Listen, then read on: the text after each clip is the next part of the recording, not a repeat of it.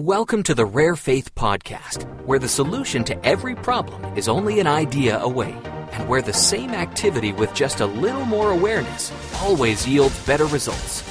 Award-winning best-selling author Leslie Householder brings some of her best information to this inspiring series of life-changing episodes that you won't want to miss.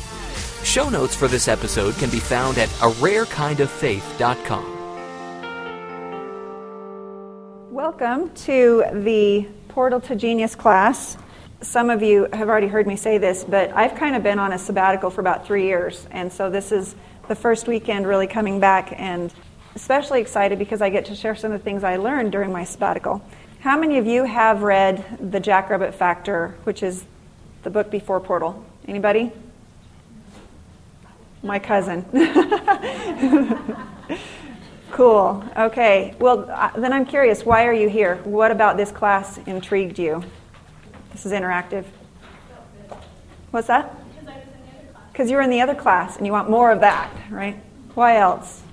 I mean, really, why are you here? This is, what's that? Someone told me. Okay, someone told you to come. Because I missed your other class. Because you missed the other one. I'm hoping I get by mistake. Oh, too late for you. Sorry. No, if you missed the other class, just go to hiddentreasuresbook.com and download it for free. And there's a piece of the class that's not in the book, but by downloading it, you'll be connected with me and you can ask for it, or it will eventually come to you because I have some follow-up messages that lead you to it. Welcome. The reason I do what I do, in a nutshell, when my husband and I first got married in 1991, eons ago, I had this image of what married life was going to be, and it just wasn't quite what I had pictured because I wanted to be a stay-at-home mom, and my husband, we had decided before we married that that was the picture for our family, and it was mutually agreed, and great, we're on our way. Well, we at the time were only, between the two of us, making about $1,000 a month, and this was not in the 1950s, but we had faith. And we believed that as long as we just did the things that we were supposed to do, that we believed were part of following God, that everything would work itself out, right? That's the formula. So when the baby came along after a year, decided that I was going to stay home from work because that's what we had decided. And we still, I think, were only making maybe 12 by this time, 100 a month between the two of us. And so decided that I would stay home from work, and I just did. And it was a leap of faith. The Lord will provide. After a year of this and the stress that comes with bouncing checks all the time and bills and late payments and medical problems, and it just piled on us, and the depression that came with it and postpartum and new baby, and I was the youngest in my family and I didn't babysit much. So everything was just a huge shock to my system. And after a year of this, my husband lost his job on top of it.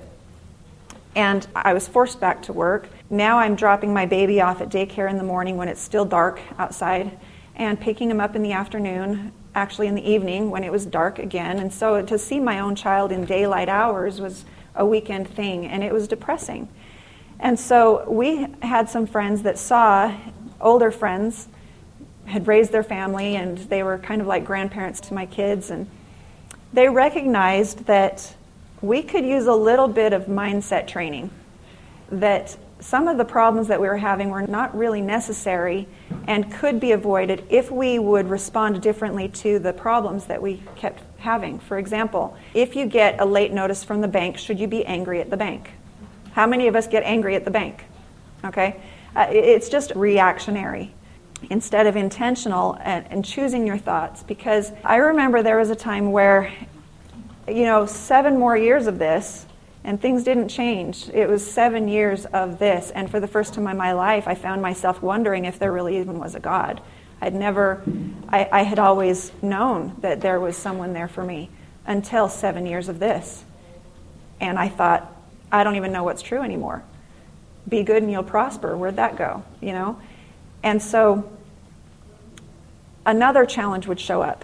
The car would break down or something. It was just like bam, bam, bam, one thing after another.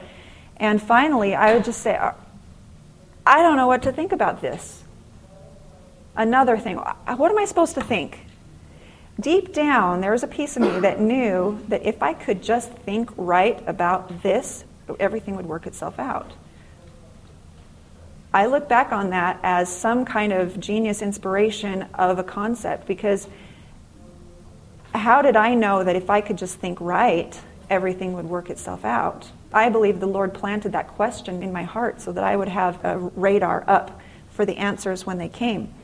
Like I said, this other couple saw that we could use some mindset training and invited us to start attending seminars with them. And so over 7 years, I counted it up, we attended about 100 different seminars, business development, personal development, you know, just motivational training, rally, whatever, and reading books. And every time I would attend one, I would come away from it like, oh my gosh, yes, our life's going to change. I get it. I'd get a nugget. I'd write it down and be like, okay, so I just have to do this or that. And throughout all of it, those 7 years, one common thread in each of those presentations was, you know, picture what you want, dream big. And hearing that for 7 years, it starts to get old. Yeah, I got that, but what do I say to the prospect? What are the right words to get the sale?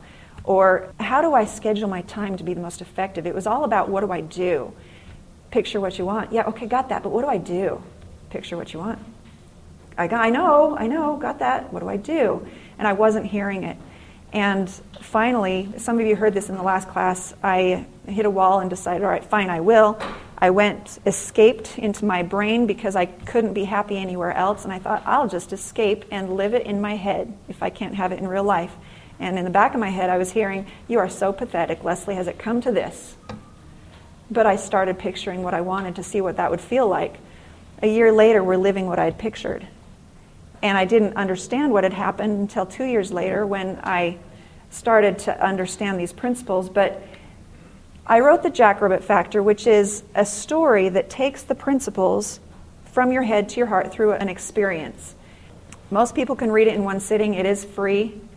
If you just go to jackrabbitfactor.com, it's a download. One man credited that book for getting him the world's best job out of 34,000 applicants. Did any of you follow that reality show about 2008 called The World's Best Job? Anybody remember that? You saw it? Do you remember the man who won, Ben Southall? Did you know that he mentioned my book? Were you the ones that emailed me about that? Because I didn't see it. Somebody had to tell me about that. Anyway, The World's Best Job was to be an ambassador for tourism in the Great Barrier Reef on a paradise island for 6 months, and your job is to do all the tourist attractions and blog about it for six figures. Nice job. Well, there were people from all over the world who applied for that job. It was 34,000 applicants, and the man who won was from England. His name was Ben Southall, and he was on an interview in Canadian national news saying that he did what the Jackrabbit Factor book told him to do, and he got the job, which is really not complicated. You'll read it in probably one sitting. It's a story, it's a fun read. And the idea is that you will see life differently when you're done reading it. Now, after that, and we were doing well and we made a bunch of money, and then we started investing that money in different places, and then that all fell apart and we just about lost everything. And so, anybody know what that's like? Well, try being the jackrabbit lady when that happens. And I'm thinking, oh my goodness, this can't happen to me. I'm the jackrabbit lady and I'm supposed to be teaching how to prosper, and all these people are emailing me after reading the book saying, oh my gosh, this is what happened in my life that's changed. Your book helped me do this and that, and I'm seeing all these success stories every week coming in, and I'm like, okay, but when do I get my dream again? And I started feeling jealous of my readers who were having success. And I thought, I don't know what happened to me. I can't make it work anymore. And I thought, maybe I just need to pull the books off the shelf and make a public apology that I don't know anymore. I'm not sure. And the little voice in my head said, keep teaching. You don't make the principles true or false by how well you're living them. I'm like, oh, are you kidding me? And so I'm not one of these speakers who just can't wait to go out there and talk to people. I'm a mom, I've got 7 kids, and that's where I love to be. And yet, because of the change that happened to us, when we finally got it, when the lights finally went on and I finally understood what I had done to make those changes, I couldn't not share what we had learned. I knew there were a lot of other moms who wanted to be home from work. I knew that there were a lot of people who had missions to fulfill and were strapped and couldn't go there. And so let's solve that problem so that we can complete the mission we're here to fulfill. And so I was compelled, just, you know, if I had solved the problem early on before it was really, really painful, I would have just been, great, it's over, moving on. But because it was so long in coming, that when it finally came, I couldn't be satisfied to just live it and enjoy it. I had to share it. And so there was that. But after we just about lost everything, I thought, man, what am I learning now? And what I learned through that process, we got to the point where all of our money was gone. We had to sell our homes. We started using credit just to hold everything together, hoping things would turn around before it fell apart. And it was so stressful. But we had a mentor who was teaching us a formula. And this is Garrett Gunderson. Some of you may have heard of him or know him. He wrote a book called Killing Sacred Cows. It's very good. And he taught that financial capital is a byproduct of relationship capital and mental capital. Financial capital is a byproduct of relationship capital and mental capital. So when money is low, most people go after the left side of the equation, going after the money. I'm out of money, I'm going to go find some money. And so they focus on money. But the money is just a byproduct. And so instead, when there is no money and you have no other choice, build relationship capital or build your mental capital. Learn something new, serve someone. And so when we were running out of resources and we were dried up, we couldn't figure out where to get the money, but we could serve someone. But we could provide a service for someone. But we could build a relationship with someone. And those are the things that we focused on. And as we did that, the money started to come again. But here is just a summation of the principle of the Jackrabbit Factor. So you have this foundation before we go into the rest of the class. It's just a quick little slideshow. You see that okay? All right, here we go.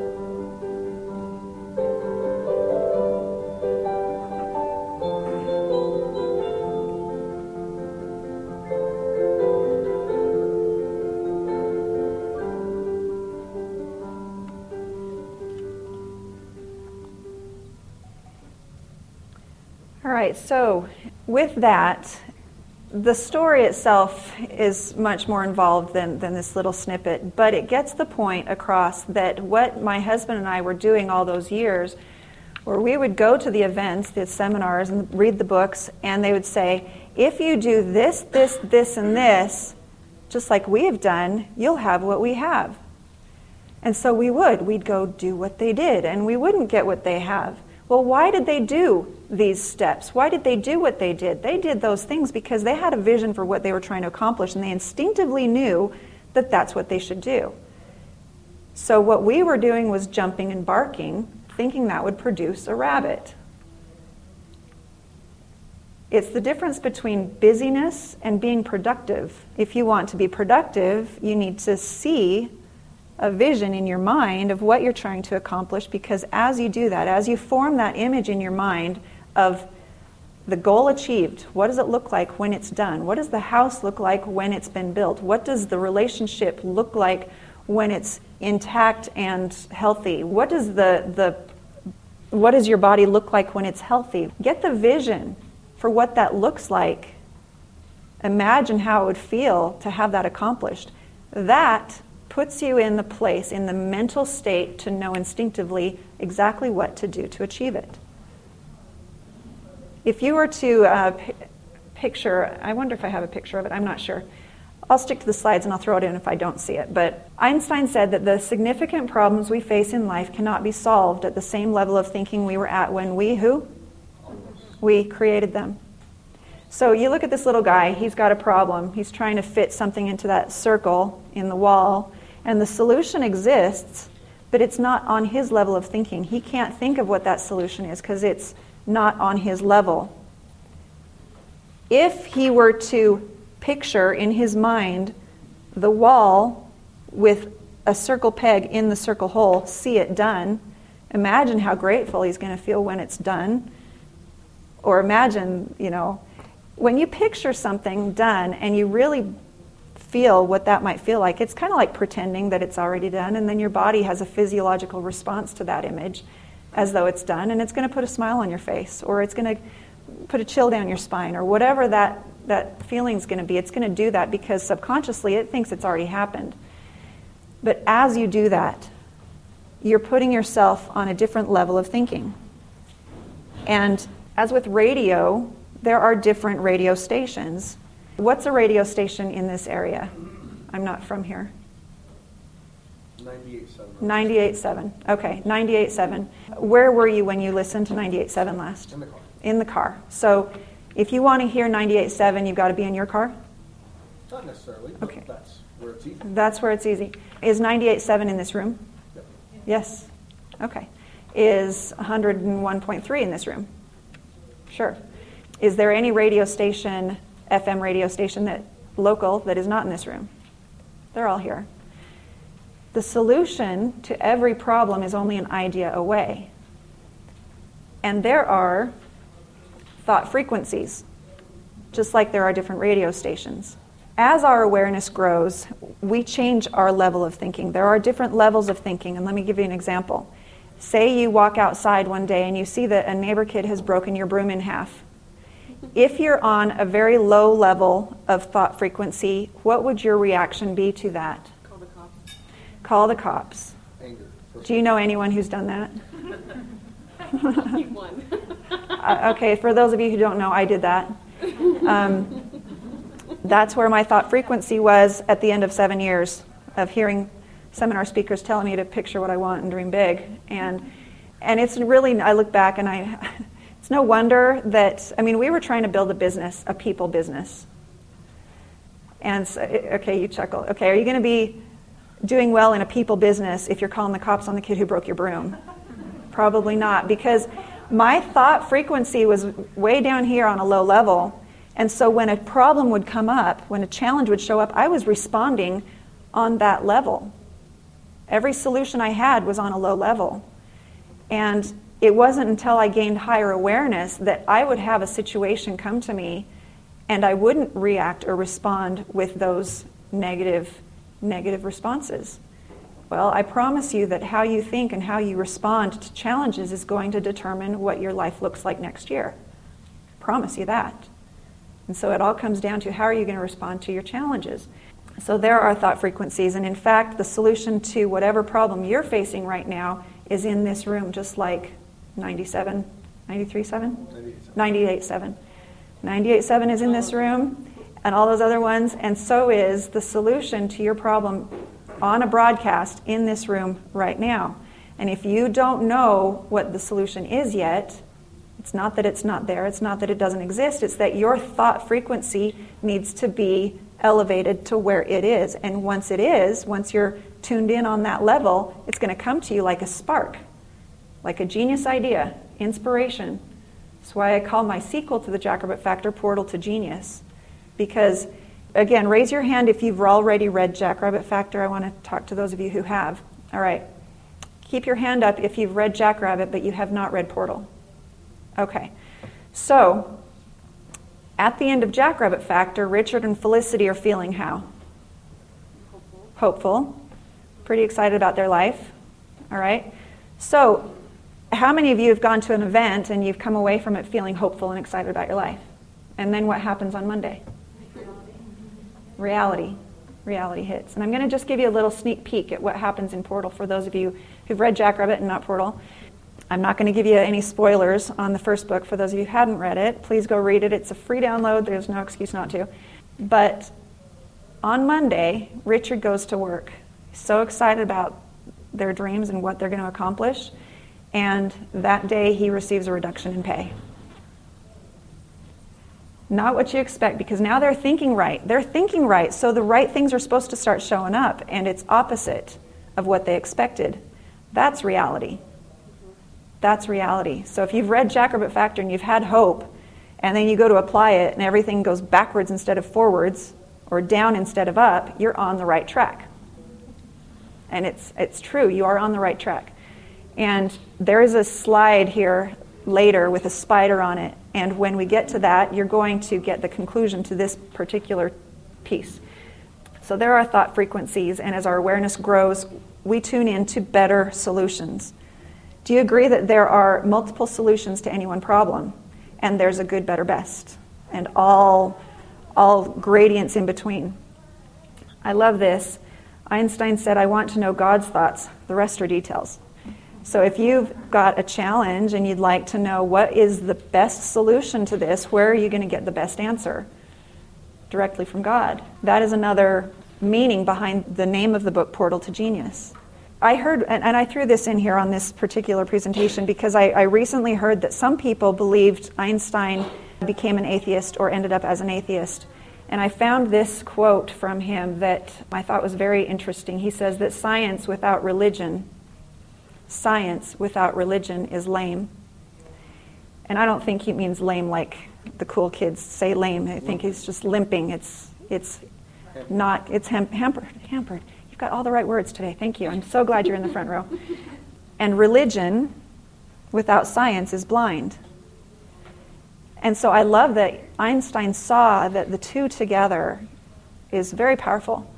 And as you'll see in the books that I have for free, that there are laws that govern everything. Natural laws. And sometimes we align ourselves with those laws and have success, and we don't know what we did.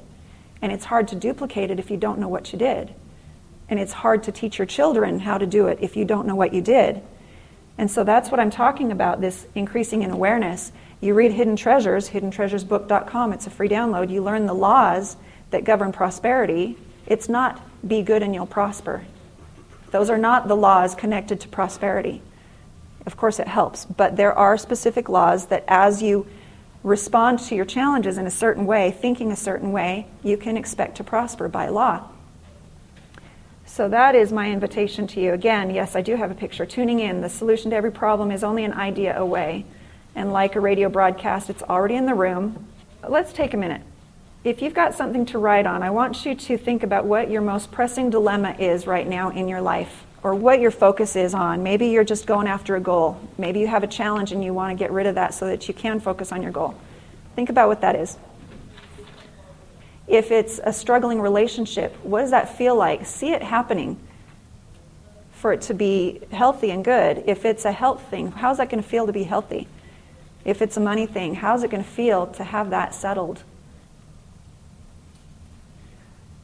Raise your hand if you found it difficult to see it accomplished and instead found yourself seeing it the way it is now. And then were you able to shift that and see it accomplished? How many of you, raise your hand if you were able to see it accomplished? How many of you felt a little bit of what you expect to feel when it is? Raise your hand if it was hard to do. It was hard to decide what to focus on. Hard to decide what to focus on. Very interesting point. I think it was hard not to go into solving. Hard not to go into solving. Thinking is hard work. It can be exhausting. But by doing what you just did, if you felt something, if you were able to get to a place of feeling something new meaning different than worry or stress about what is, if you're able to change the feeling, then you've just tuned your dial on your radio to a higher thought frequency. And as you allow yourself to stay there, you'll be right there and ready when that spark comes, or it's already here. And how many of you, did anybody get a new thought on what they could do about that they had not considered before? I realize I already am existing in the solution. I keep grabbing the problem and bringing it into, the solution's already here. I am actually creating the problem to stay worse. So I just need to exist in what I'm already in. And that Excellent. Was very enlightening for me because I did not expect that. Excellent. Anyone else? Anyone else have a new thought or a new idea that they had not expected about what they could do about that situation? Mine was just get out of the way. Get out of the way. Just remove yourself from the situation. Stop trying to manipulate it. Okay. In other words, resign as manager of the universe. Yeah. Mine is just as simple as seeing a deck on a mouse in the place that I was in front of before. You talk about living space and it kind of popped up. Interesting. A deck you hadn't thought of before. So that deck is in this room. Did anybody else see that deck? I saw that deck in mine. Did you? But it already existed. I already knew it was there. Oh, really? Yeah. And what did it look like? It's got a wrought iron fence. It's got a staircase that goes down. Okay. Did yours have a fence? Yeah. What kind? Wrought iron. So they tuned into the same channel. It's not Taco House, so you'd have to go down. That's funny. That's cool. That's cool, and yet it's not surprising. It's interesting, like when I named my daughter, my first daughter, I invented Kaylee. I have the same story. Did you invent? Kylie. You invented Kylie? Yeah. Mm-hmm. Until she was born, and then 5 other Kylies. Yeah. We're already there. Yeah. All right. So, yeah. It's just kind of interesting to know that, number one, the solution already exists. The solution is only as far away as an idea. We think, I need the money. No, you need the idea that will get you the money. I need the time. No, you don't need the time. You need the idea that will get you the time. It's all about the ideas. It's the portal to genius. Because if you never run out of the ideas, then will you always have the resources you need to do what you're trying to do? Absolutely. And so it's a mind game. It's all a mind game. And once you understand that, and I promise you, we're all still human and mortal and everything, because I'll be going about my activities and my tasks and trying to get things done, and something will be stuck and just not moving or not working, or I can't figure this piece out or whatever, and I'll just push it. In the back of my head, I'm hearing, stop and picture it. I don't have time to do that. I'm going to make this happen. Stop and picture it. I don't have time. I can be stubborn. And sometimes I just don't feel like it because it's exhausting. It can be exhausting. But just know that that is a solution. It's a tool available to you. You can use it any time in any problem where you stop, picture it, feel it, and then proceed, knowing that the thoughts you're having on that level are a different nature. Because if you keep, what did he say before? The significant problems we face in life cannot be solved at the same level of thinking you were at when you created them. The solution isn't here. You're going to keep solving it with the same solutions that put you there. You want to get off that frequency? Stop. Picture it. Feel it. You've just turned your dial. I want to know God's thoughts. Let's read His Word. Let's find out how He wants us to think. Do you think that would put us on a higher frequency? Absolutely. So here's an interesting thought, and I mentioned this in my last class. I hope you don't mind the repeat if you've been back. When I had that day where I decided to picture what I wanted, thinking I was doing something pathetic, I imagined the house of our own. I imagined walking in with groceries and having my kids run up past me and go through a runaround, because, you know, if you were raising kids, you should have a house with a runaround. My mother taught me that. So I knew that our first house, when we buy it, it would have a way where they run this way and they can come around and come out. No dead ends. I mean, not only dead ends. And so I'm picturing this, and I'm just I kind of get this smile on my face. And when there's a smile on the face that happens spontaneously, it's because I know I have released those endorphins, and that was a physiological response to doing what I'm talking about. But the key is that you don't doubt. It's important to plant the seed and then not cast out the seed by thinking, oh, that'll never happen, or I don't know if that, I'm not sure if I planted a seed. I'm looking for evidence that something actually changed, and I'm not seeing any evidence, because it's not just about the ideas that you get. I was not planning on sharing this, but I'm going to. You tune into that frequency, and it might be someone else that gets a spark that will help you. For example, and this is a true story, I'm on a Facebook group called Missionary Mamas for moms who have missionaries out in the world. And one young man, his name is Russ, was at an airport, and I believe it was after he had already served a mission, but he was at an airport traveling somewhere, and he thought he ought to charge his phone while he waited for the plane. He didn't really need to charge his phone. It wasn't dying, and he had plenty of time, but he decided to charge it. And he went to the first kiosk, and it was full. He went to another kiosk, it was full, and he just kept going from kiosk to kiosk, and they were all being used.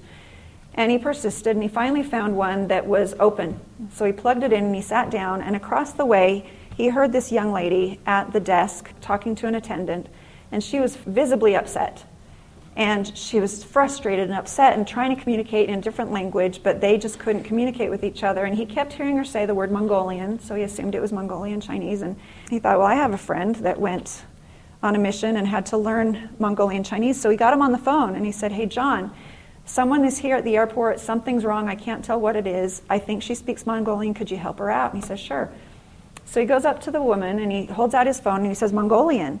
And she takes it, and she starts talking. And after a while, she bursts into tears and is just hysterical. And he's like, what happened? And anyway, finally, she gets everything settled. She hands him the phone back.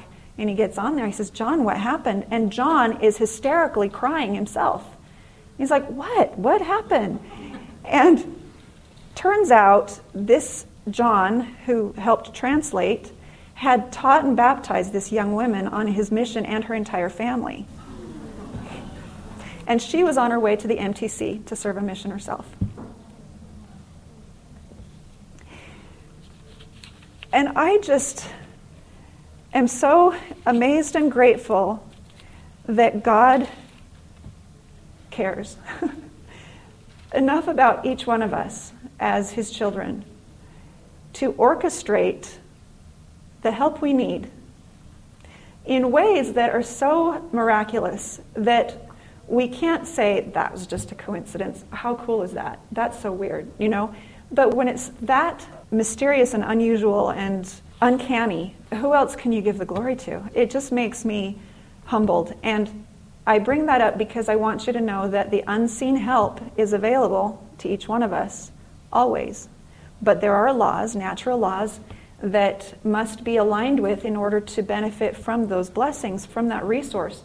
And what it is, and like I said, we align with it sometimes without knowing we have. Raise your hand if you can think of an experience that was just amazing and uncanny in your own life. And we may not even recognize them when they're happening. For example, once I learned this principle of imagine and feel and believe and not doubt, casting out doubt as though it was a sin, I thought, well, I've got this one bedroom and it really could use a headboard. You know, I was trying to create this home with an atmosphere that would nurture our family. And in my head, it needed this headboard to be that. But women, you know what I'm talking about, right? And what I had pictured was some big wooden chunky headboard. And we were living, you know, paycheck to paycheck, but I really had a desire for that and applied the principles. And it doesn't replace prayer. It's just a more effective way to pray. For example, I used to pray, oh, Heavenly Father, please send us some money or help us figure this out, because if we don't get the money, at the end of the month, we're going to have this huge, awful experience, and it's going to be awful. And what am I doing? I'm picturing what I don't want and getting really emotional about that. And he's right there like, I got what you need. Get it right. Come on, Leslie, just get it right. Picture it. Feel it. Be grateful for it. You do that, and I can. It's not in alignment with law. God operates by laws. And what does he do in his scriptures? He teaches us what those laws are. He gives us clues on, you know what, you just tweak it this way a little bit and it's yours. And we think that we have to beg and plead for what we need. We have to petition him and just be so penitent. And no, that's whining. I mean, we just align and believe and ask. Do you think he said, ask and ye shall receive because maybe it might work? On a good day? If you didn't yell at kids that day.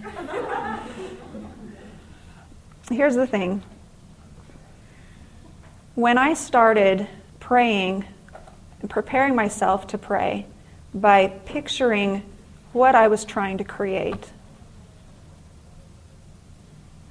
and reflecting back on all the times he had blessed me before and reflecting on what I had going for me now, all the blessings that I was already enjoying, and I allowed myself to imagine what it would be like should he grant it, and let myself feel the gratitude I expect to feel, and then ask.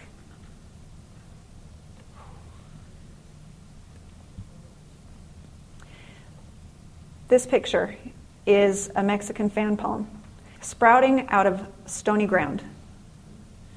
And I think back to that time when I imagined being in a home of our own and all that stuff, and what I was doing by seeing it and feeling it. I was planting a seed which initiated all the forces that needed to come together to orchestrate that coming to pass in my life.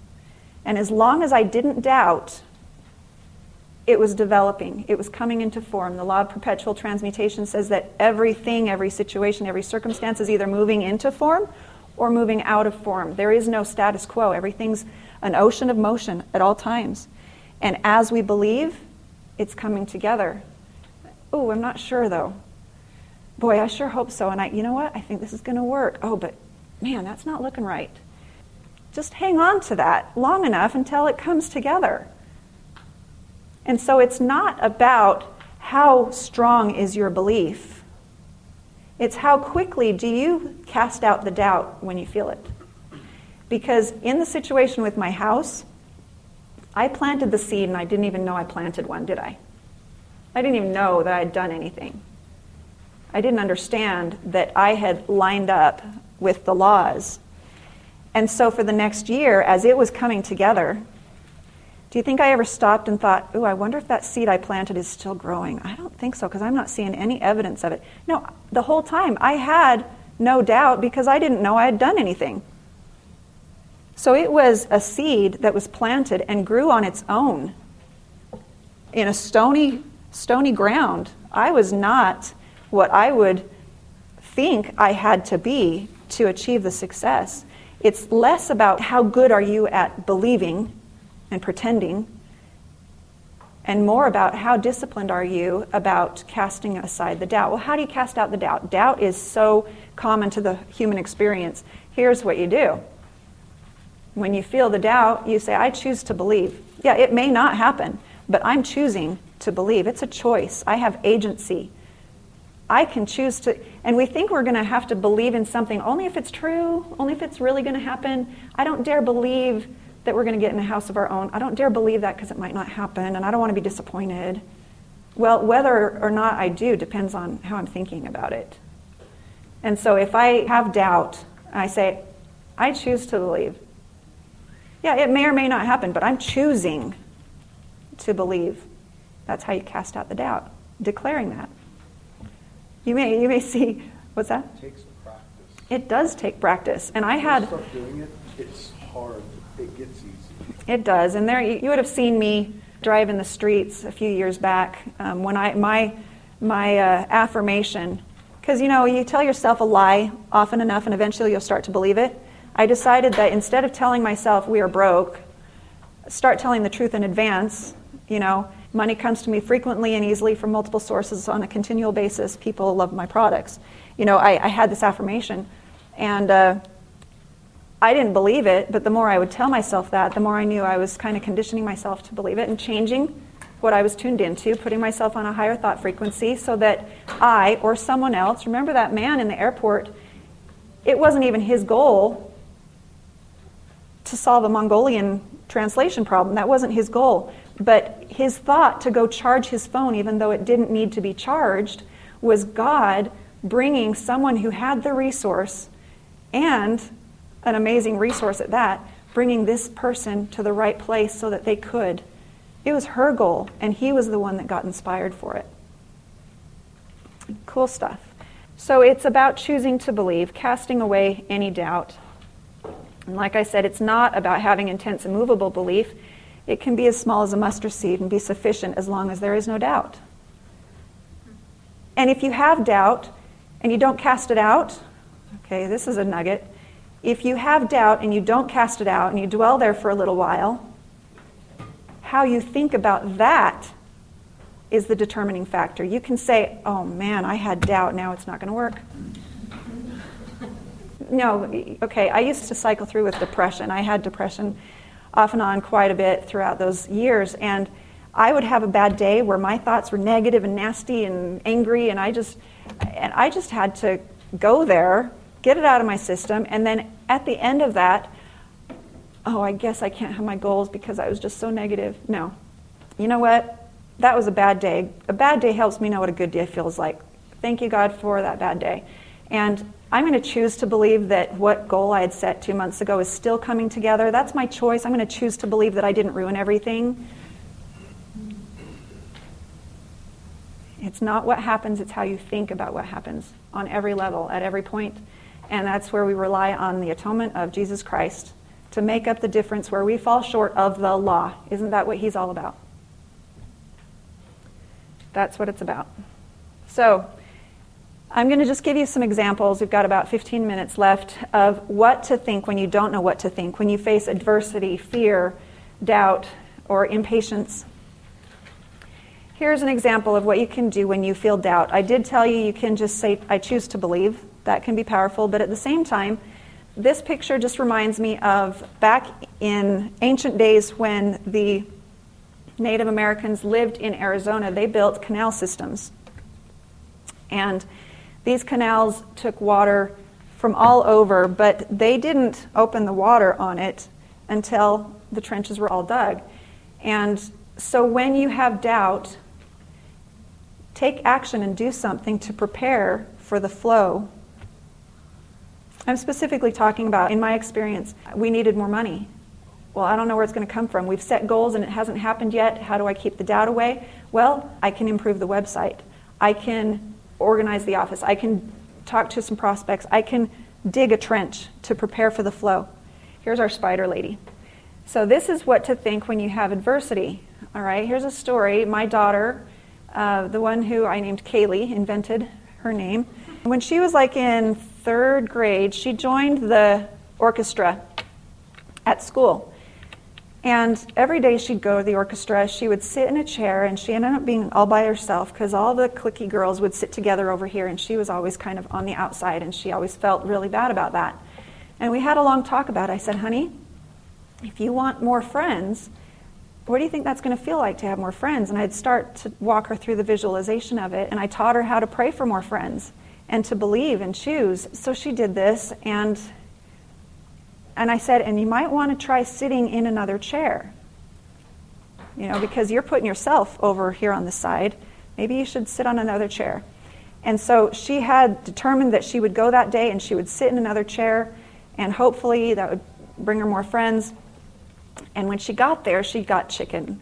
She got fearful. When we make changes, sometimes we face this barrier of fear. And she faced it, and she caved to it, and she went back to the original chair, and she sat down there. And as she was sitting there, and everybody else is filing in, she noticed a spider on her music stand. She's like, oh! And so she shakes it off, and then it fell her direction, and she couldn't see where it landed.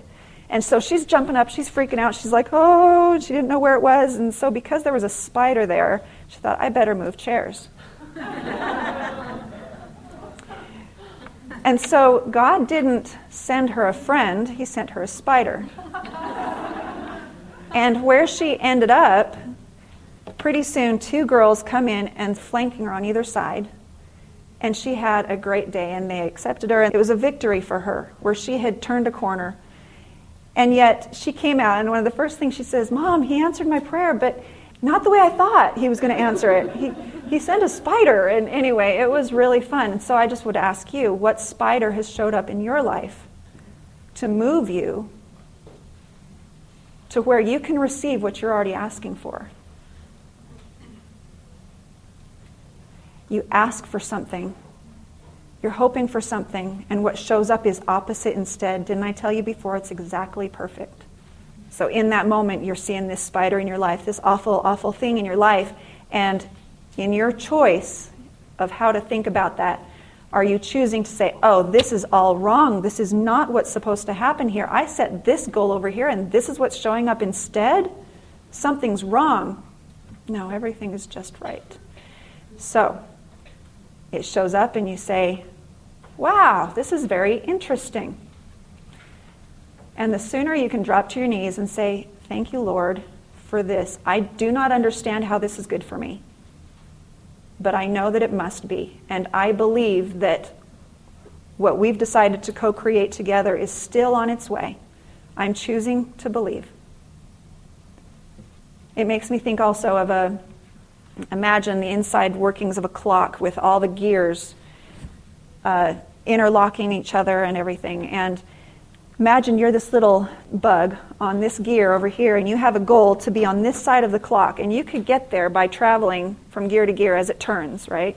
Well, you're coming around. You know you want to be over here, and the gear comes around, and it hits another gear, and you're like, whoa. And you say, this was not supposed to happen, and you just lock down, and it's grinding on you. Instead of letting it spin you and take you where it's going to take you, the key to it is finding peace of mind no matter what's going on in your life, choosing peace of mind no matter what's going on in your life, choosing to believe that whatever is going on in your life is for your good and taking you in some way to where you were trying to go in the first place. And as you choose to believe that, you're working with the law, and the friction becomes instead traction. So this one's kind of fun. Another thing about it, adversity. Can you see the little surfboard there? This is a surfer who's got a goal, perhaps, to get to the shore, and it's the turbulence of the water that could either drown him or propel him. The turbulence is what propels him. This is the life we think we want, right? We think we want life to be like that, where we can just sit easy and have no turbulence, and I call this shark bait.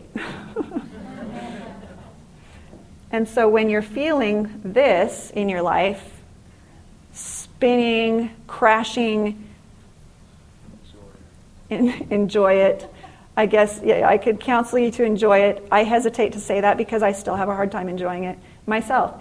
But when I choose to look at it like, man, this is turbulence. Where is it taking me? That all depends on where you're focused. What do you think about the surfer who's going down the is it called a pipe? It's the pipe. They're going down the pipe. It's like, whoa, this is too much water. Stop it. What's going to happen? I'm going to totally get that. This is so funny. Like, my daughter just texted me, my stepdaughter, and we're struggling, and we're talking about turbulence, and she just texted me and said, we're flooding at my house. Oh, fabulous. Sorry. I had to share.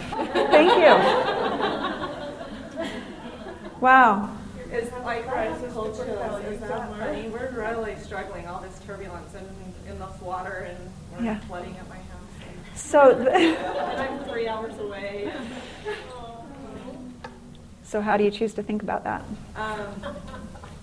I'm drowning in all of it, and I get to reevaluate. So making sure that all of this works for your benefit all depends on just taking a moment, and I'm going to have you do it right now. Take a moment. Let's close our eyes again, and picture it solved. Picture the, and sometimes it's hard to know what to picture. Okay, what I might picture is coming home and having a big hug with my spouse or someone, saying, "Man, isn't it amazing how this all worked out?" I don't know what working out looks like, but isn't it amazing? We got through that. Look at what we learned from that. Holy cow, that was worth it. I'm creating a story. I'm imagining some story of what I want to feel on the other side of this. And sometimes all it is picturing yourself doing a high five with someone, and man, that was worth it. Now take a minute.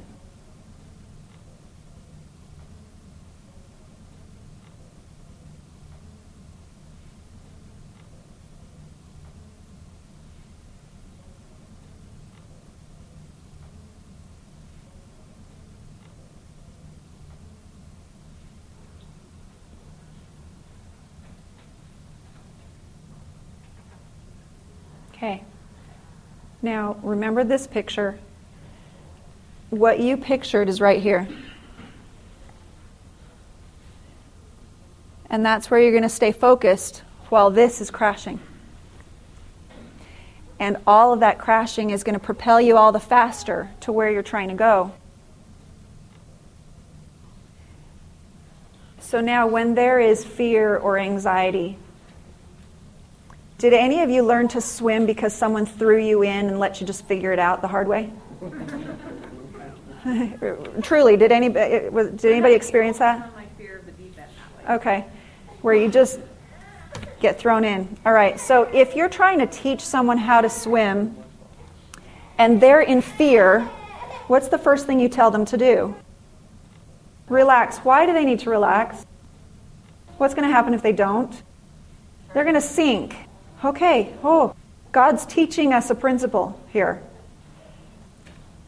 When you're letting yourself be tense or anxious or fearful, you will sink. And it's not because someone wasn't there to rescue you, it's because you let yourself sink by living in that anxiety. First thing is relax. And then as you're trying to teach them to float, what are you going to have them do next? I got the answers on the board. Breathe. Take a deep breath. You sink because you stop breathing. My son had open heart surgery at 4 days old, and they had him on oxygen for the next 4 months or so, and so we were carrying the tank around with the baby bag. You thought baby bags were annoying. Okay.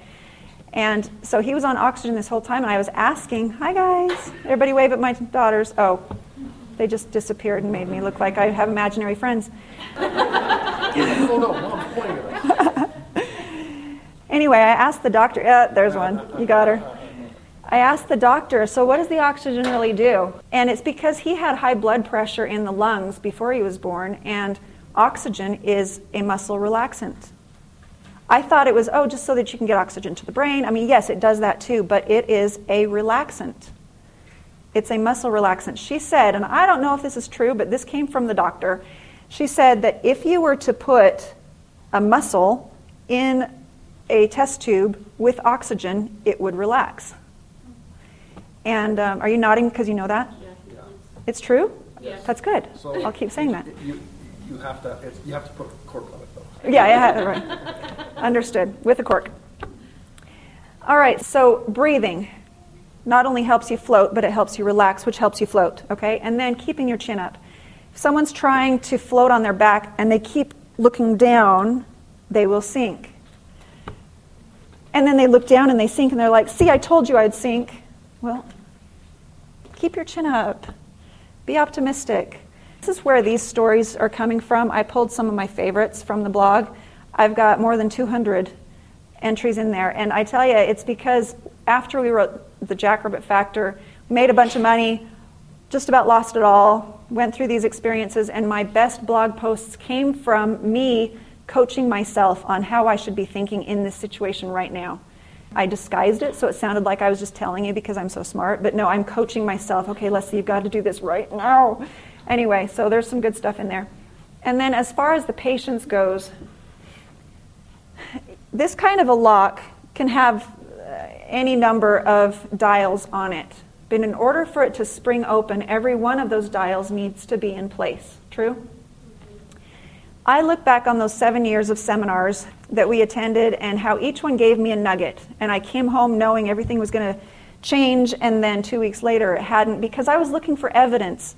And as soon as I realized I was seeing no evidence of the change, I started to doubt, and then the evidence stopped coming. It was me. And so I realized when we finally got the last piece into play and the lock sprung open and we tripled our income in 3 months after getting that last nugget, I'm like, oh my goodness, I get it. Our combination lock had about 100 dials on it. That's how many nuggets, that's how many epiphanies we needed to have before all of them were in place. And I used to get really frustrated. I'd see someone else go to the same seminar. I'd get a nugget, they'd get a nugget, they'd go home and triple their income, and I went home and didn't. And I'd think, I'm doing the same thing, what's wrong? Well, I had more of those dials to put into place. And so when that sprung open for him, he's like, this was the best seminar ever, it changed my life. Well, it doesn't take into account all the other dials that had to be in place up to that final one. Everybody's final one is the key to everything. And the same goes for me, because when the thing finally flipped open, it was the Stickman presentation, which I have online for free. That's the one that unlocked it for us. Well, it took us a lot longer. So did anybody get any epiphanies today, whether in my class or someone else's? Okay, one of those just turned into place. And it's there for good. And so if things don't change miraculously tomorrow, you're still that much closer. And there is a finite number of those dials that need to go into place. And one day when you get that last one, it'll spring open, and that will be the most amazing book you've ever read, because that's the one that made all the difference, right? I'll end with this. As I said, when you picture what you're trying to accomplish and you feel it, you're going to get new ideas. And there was a day where I was needing to solve a certain problem, and I was overwhelmed because I was already handling all of these problems, and here comes a new one. I didn't have time to deal with it, but it was urgent, and I'm like, I can't do this. It's too much. It is too much for me. And the thought that came to me was, get out a journal. And so this is the one I got out. And write down on this side anything that you just can't do on your own. It's out of your control anyway. It might be a relationship that has issues that you haven't been able to figure out what to do with it, and so it's out of your control for now or whatever. I wrote down what I needed on the top, what I needed. Actually, I think I have a picture. Yeah, this is my secret weapon for combating overwhelm. I put what I needed on the left with the date. I just opened my heart, and to me this was a prayer on paper, listing the things that I need that are out of my control that I could use some help with. I'm thinking about that Mongolian story, where I know there's people that can help. I don't know who the right people are. I don't know where the resources are going to come from, but I know God can orchestrate that as long as I believe and don't doubt. And then on the right-hand side, I put how he helped, capital H, with the date when I saw his hand operating in my life. And it used to be I'd write the date, and then on the right side, I'd write the date of when I saw evidence that something was being orchestrated for me. But now I have to write the date and the time, because some of them are happening so quick. One of them, my son, this was the thing that showed up. I was already overwhelmed with these other things, and my son showed up and said, Mom, can you help me find a job? Okay. You know how long that could take? That's like no small thing. It was his first job. He wanted to find a job. He wanted to be manual labor. He wanted to build muscle, and he wanted it to make this much money by a certain time. I'm like, oh, I'm already doing it. I'll see what I can do, honey. Maybe tomorrow, maybe we can, I don't know. Anyway, so I had this thought to write it down, and so I wrote it down what I needed. I needed help finding Nathan a job because I didn't have time to physically do it. Well, within 20 minutes, my brother-in-law called and said, hey, is Nathan available? I want to hire him for about 5 days. We're remodeling a house, and I need a demo. I need muscle to help gut this bathroom. And I just smiled, and I gave thanks, and I realized that I don't have to do it all. I don't even have to know how to do it all. All I need to have is a vision of what I'm trying to accomplish, faith, feeling it, what's it going to be like when it's accomplished, choosing to believe instead of doubting, and where I can't do it all, I put it in my book. All right, I need help with this. I'm not asking him to do anything for me that I would do on my own if I could. I'm not looking for an easy ride. I'm just overwhelmed. I need help. And I know that he does, and I've seen that in my life. And as we acknowledge his hand in all things, that relationship becomes stronger, and it becomes a partnership. And then we realize that we have unseen help to help orchestrate everything that we need to become all that we were intended to be and to fulfill our life mission while we're here. Make sure you go get your free download of The Jackrabbit Factor, Portal to Genius, which is the sequel. I recommend that you never do one without the other. And I want to thank you for coming, and enjoy the rest of your day.